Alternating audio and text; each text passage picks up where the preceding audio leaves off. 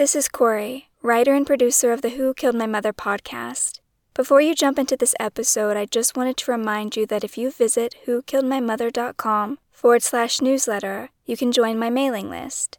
When you do, I'll send you bonus audio episodes, the autopsy report, and other freebies just for being a listener of the show. I promise it's really free and I'll never do anything weird like sell your email for Starbucks points. So check it out if free stuff is your thing. And don't forget that there are also links to three free books in the show notes of this episode, so be sure to grab those too. And even if free stuff isn't your thing, I want to thank you so much for listening, and I hope you enjoy the show.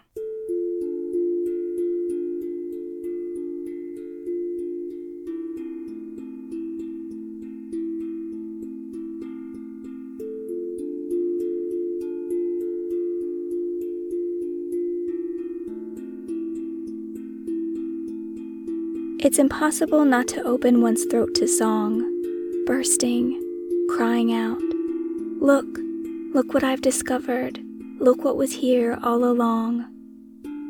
From the poem Robins at Dawn, written by me, KB Marie. And this is the true story of who killed my mother.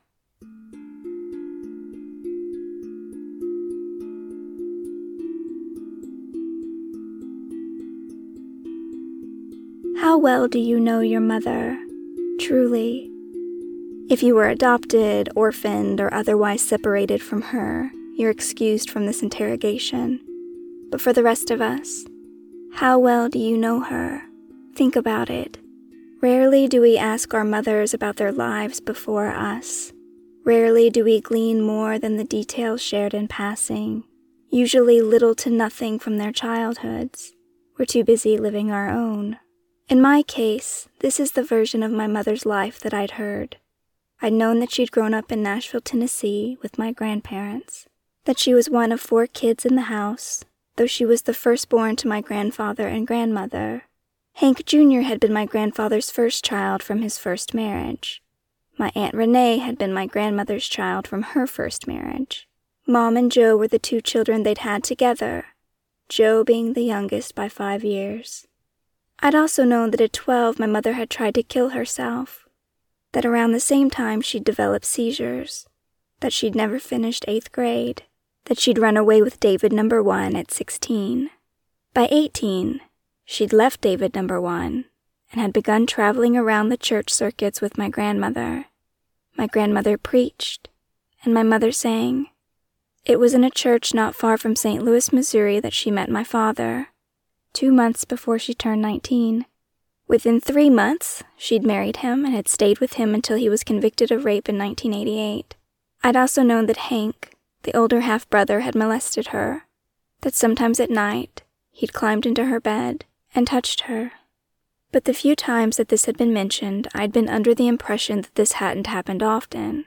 I'd never put it together that the suicide had been the result of sexual assault, that her addiction problems, were caused by PTSD and chronic, severe, and unresolved trauma.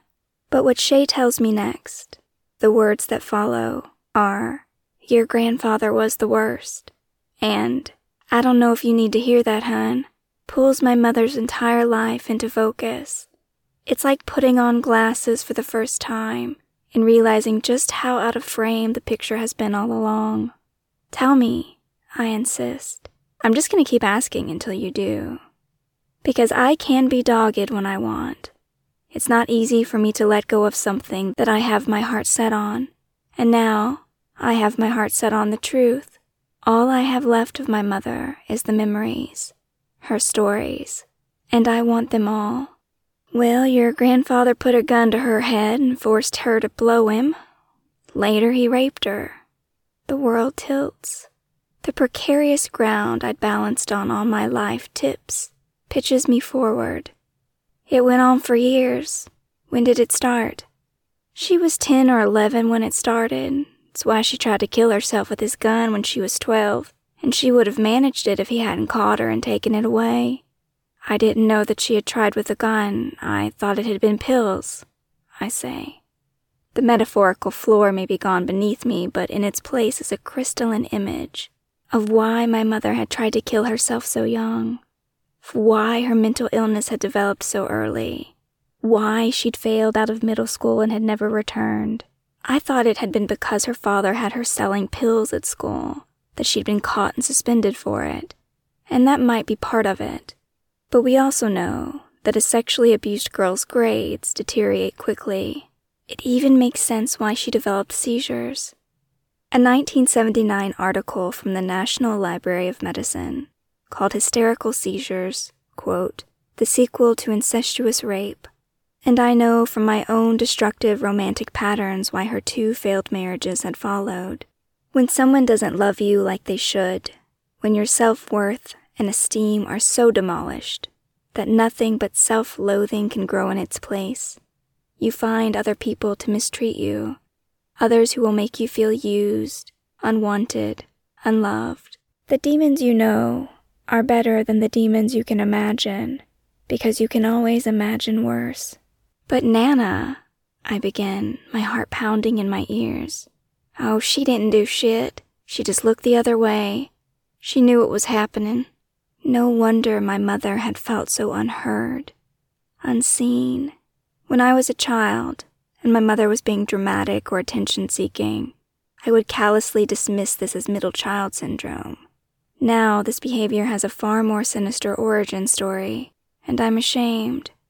Not only does this information bring focus to my mother's life, but it also clarifies a few of my experiences that I hadn't really understood before hearing it. Once I had woken in the night to the sound of drumming.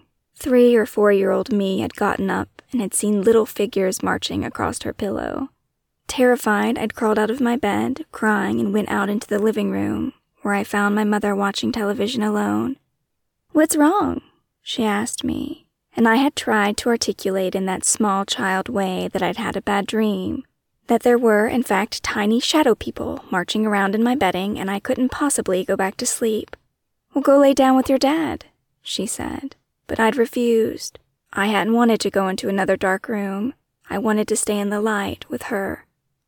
You don't want to lay down with your dad? she asked and she had given me such a grave look that I remember being confused.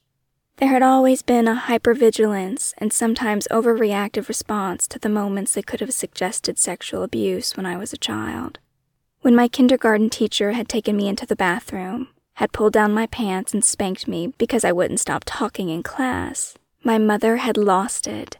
She'd gone to the school, She'd pushed the woman against the wall, telling her that if she ever pulled my pants down again, she was going to kill her with her own hands. Then there was the time I'd gotten what I'm pretty sure was a bladder infection, and my Aunt Lana had secreted me away to the doctor. It wasn't until we were in the little room and she'd begun to explain her suspicions that I realized what she thought was happening. And then, like a self fulfilling prophecy, all this fear that I might be sexually abused by someone did in fact lead to trauma when they forced my legs open and scraped around inside of me for evidence that wasn't there. I'd screamed. I'd begged them to stop. I remember being sore for days after. I was only six or seven years old when this happened, and I have no memory of being sexually abused or touched in any way before or after. But I sure do remember the day in the doctor's office, and I bear the marks of my medical terror to this day. My doctor has never been able to get a blood pressure reading under 140 when I'm in her office. For visits when I have to get a pap smear, it can easily top 160. She was so concerned by this that she asked me to get a cuff and to test myself at home. When I reported back that it was only 108 over 69, she told me about white coat syndrome. Some people just get very nervous in the doctor's office. Yeah, I'd said. That must be it. And my wife hadn't understood why, when I needed an MRI to diagnose my migraines, I'd nearly hyperventilated when they forced me to lay back on the table, to be very still, while they injected me with the solution that would light up my brain. Why, when lying in the tube, I'd been paralyzed with fear, my voice trapped in my throat, as terror rolled through me in palpable waves. Why I'd shook for 15 minutes after. I don't know if this is what PTSD is like, but if it is, no wonder my mother tried to end her life. If she'd had to ride this razor edge of helplessness and terror every night that she laid down in her own bed, waiting for him to come into her room, to hurt her, again and again, while no one helped her, no one stopped it, not even her own mother. No wonder she'd lost her mind.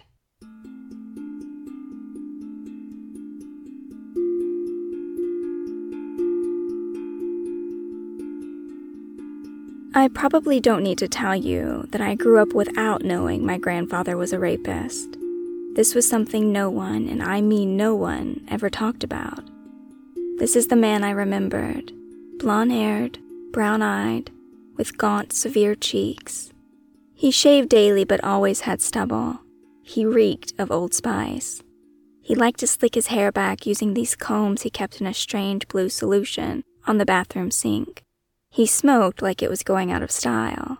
He liked bomber jackets and aviator sunglasses. When he was shirtless, you could see the military tattoo on his bicep. I can't remember it clearly now, but I think there was an eagle involved. Because he worked as a mechanic, the underside of his nails were always dark with grease. And he had a candy tin beside his white leather recliner, filled with only two things those sugared orange slices and black licorice jelly beans. He always lit up when he saw me, called me Papa's sweet baby, kissed me feverishly on my cheeks. When we had to go to the gas station, he'd let me ride shotgun in his black El Camino, and always bought me a sundae from the dispenser there.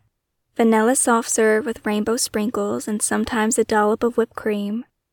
Apart from the one time he'd lost his temper and had accused me of breaking his garage window, he'd never hit me, never yelled. There was nothing to give me the impression that he was anything but a hard-working man who provided for his family, making sure everyone had what they needed. But when I got older, I heard a few more stories. One was about the whorehouse. I use the word whorehouse not as a way to demean sex workers, but because this is literally what my grandmother called it. When used in a sentence, she might say, Back when your grandfather ran his whorehouse. In one version, there were three women who lived there, and my grandfather would send men that he'd met at his garage over to the house. He'd take his pay cut. Sometimes he visited the women himself. My grandmother, with a disturbing amount of affection in her voice, had once told me how she befriended one of the women who lived there, how she had called one day looking for her wayward husband, and the girls had said, Oh, honey, don't you worry. He still loves you. He'll be home soon.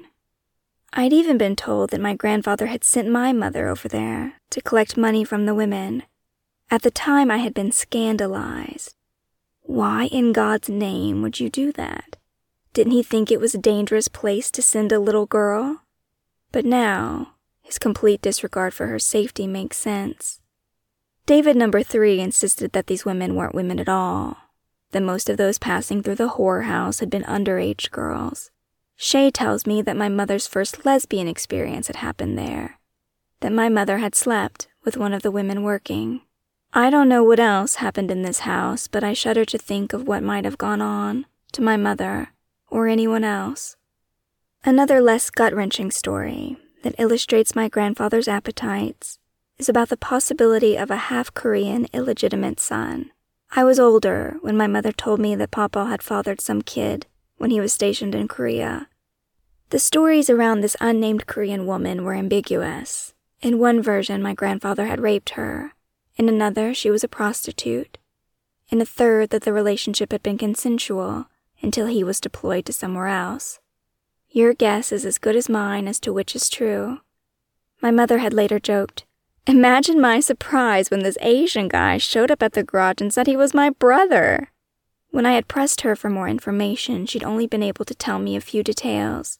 Well, he seemed like a nice guy, friendly, polite. He was studying to be a doctor, I think.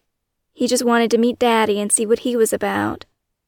Now that I know who my grandfather really was, what really happened, I finally understand why the move back to Nashville after my father's arrest and imprisonment had been so bad for my mother. Her drinking really hadn't been serious until we moved back. It was 1988, and she just turned 25. And this would have been her third failed attempt to escape her father, if we count both marriages and the suicide, only to find herself financially dependent on him again. This cycle must have reinforced all her old feelings of helplessness, of being trapped, that no matter what she did, where she went, she couldn't get away. And I have no doubt that this was a financial decision. With no education, few options, and a child to feed, she didn't have many choices. And it wasn't like she hadn't tried other things. David number three tells me that she tried prostitution. She tried getting involved with other men who could provide a roof over her head, a place for me to sleep, but that life hadn't been sustainable, so she'd been forced to come home. Forced to move her now five year old daughter into the very bedroom where she'd lost everything. And what must she have felt when she saw me, her only baby, climb onto her rapist's lap? Heard me laughing. What had she felt when he'd bounced me on his knee, tickled me, or stroked my hair? When he fed me candy from his tin by the chair? When he took me for ice cream? Took me anywhere out of her sight? How a ticking clock must have resounded through her mind every minute of every day that I was within his reach. Had it been me, drinking would have been the least of it.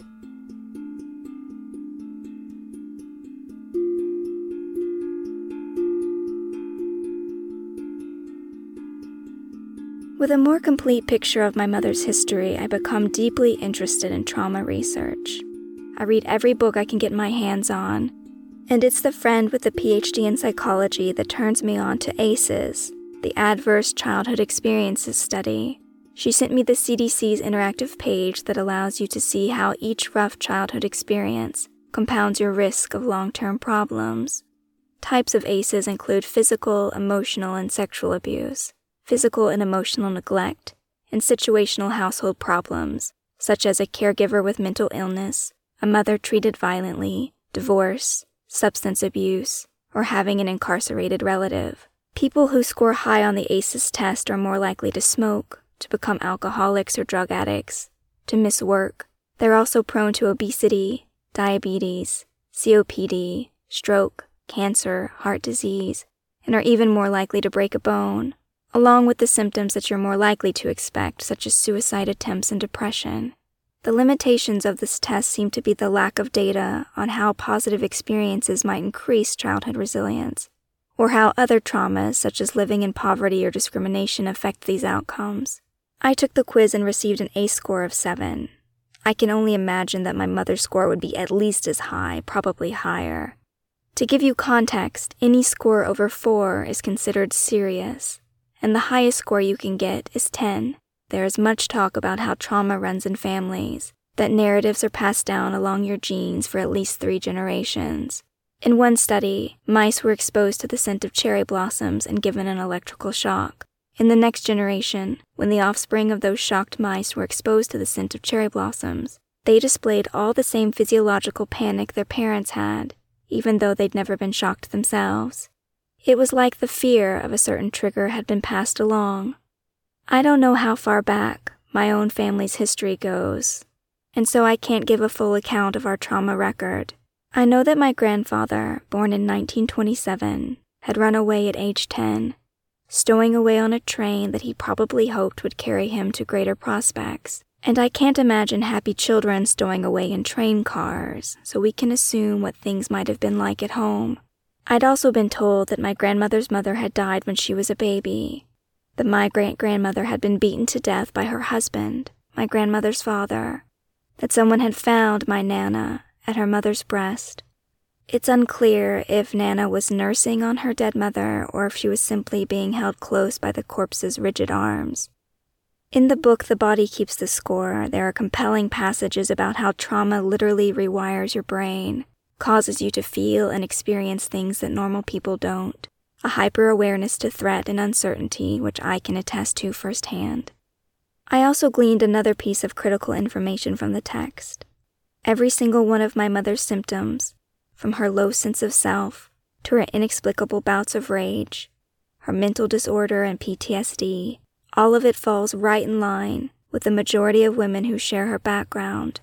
Even the caregiving patterns that sexually abused mothers tend to be dependent mothers who reverse the role of mother and child.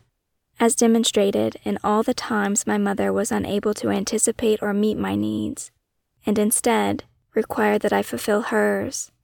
Then there was the PTSD itself. If you're unfamiliar with PTSD, it can cause sudden and fully immersive flashbacks. These flashbacks can come on suddenly, without warning, at the slightest of triggers. When they do, your body reacts in such a complete and visceral way that the brain scans will show the same physiological and psychological responses that your body experienced when the trauma was actually happening. These painful, intrusive experiences are so real, even on the biological level, it might as well be happening to you again. We tend to think of soldiers when we hear the word PTSD, but this book argues sexually abused children also have it, leading them to self medicate with pills and alcohol. And all of this was compounded by the element of shame. And unfortunately, sexual abuse victims have a lot of shame. They might think things like, he's hurting me because I deserve it, or it doesn't matter that he's hurting me, there's nothing I can do about it anyway. Sexual abuse victims can even become confused about whether or not they consented to the acts, because the body betrays. It responds to sexual contact whether the contact is abuse or not. A raped child's body begins producing sex hormones, a rape turns on the reproductive factory even if the factory should remain shuttered for years more. And the abusers exploit this, twist it back on the child in a second psychological abuse. What child doesn't want to make her parents happy, to connect with the one person without whom they wouldn't receive the care they needed to survive? Learning all of this was a mixed blessing. On one hand, it makes me deeply sad on my mother's behalf. How much she endured how much she survived, only to have her life ended by another uncaring man. But it also causes a surprising relief within me. Something cracks open. There's a reason, I realize, for all of it. None of the ways my mother had hurt me were personal. She hadn't set out to ruin my childhood or break my heart. She had simply been at the center of a devastating detonation and I'd simply been there to absorb all the shock waves that had followed. All of this together, the family stories and the literature on trauma, helped to illustrate the landscape of my family, illuminate the dark soil from which I was born, how and why my grandfather's chronic abuse had completely and irreparably fractured my mother's mind, her spirit, why she jumped from one abusive relationship to another, why, no matter what I did, I couldn't liberate her from her learned helplessness. When I tell people about my mother's past, about my past, their responses are strikingly similar. How are you so normal? Am I normal? I ask. Because I spent four hours researching how to dissolve a body in a bathtub today, and if you could survive being nail gunned in the head, which you can, by the way, if you take the nail in just the right spot. As with most questions like this, I lead with jokes. But my more serious answer is this I may be normal now, but I wasn't always. Me at 20 years old wasn't so different than my mother at 20. In fact, I'd argue that we were on exactly the same path. By 24, I was depressed, suicidal, and bulimic. I was in hell. So what happened? Why was I able to pull myself out of a tailspin and my mother couldn't? This is a question that haunts me, one that I ask myself over and over again, as if I expect to wake and find that all my happiness has been a dream. In light of these discoveries, we now know why my mother's trauma affected her deeply and affected me. But what about Joe? Joe would have been five years old when his father began raping his sister. He would have been 11 when she ran away with the first husband. Those six years are formative years, and it's a small house. The bedrooms are close together. We can assume that he would have seen something, heard something. He wouldn't have escaped all of that unscathed. And this says nothing of the trauma he might have experienced directly, the hardship of being raised by a man like my grandfather, of seeing his mother and sisters mistreated, and hadn't he also been sent to school with pills in his pockets? Hadn't he also taken more than a few knocks across the head? Might he, like my mother, have developed a personality disorder? Antisocial personality disorder, sometimes called sociopathy, is defined by Mayo Clinic as a mental disorder in which a person shows symptoms including aggression toward people, destruction of property, deceitfulness, theft, and other criminal behavior. I am not qualified to diagnose a psychological disorder, but these symptoms align with my uncle's history and behavior pretty well. Could it be that a fractured family like mine produces not only victims, but can also turn an innocent five year old boy into a sociopathic man? Did his unresolved trauma teach Joe that his sister was unlovable, dispensable, simply another means to an end?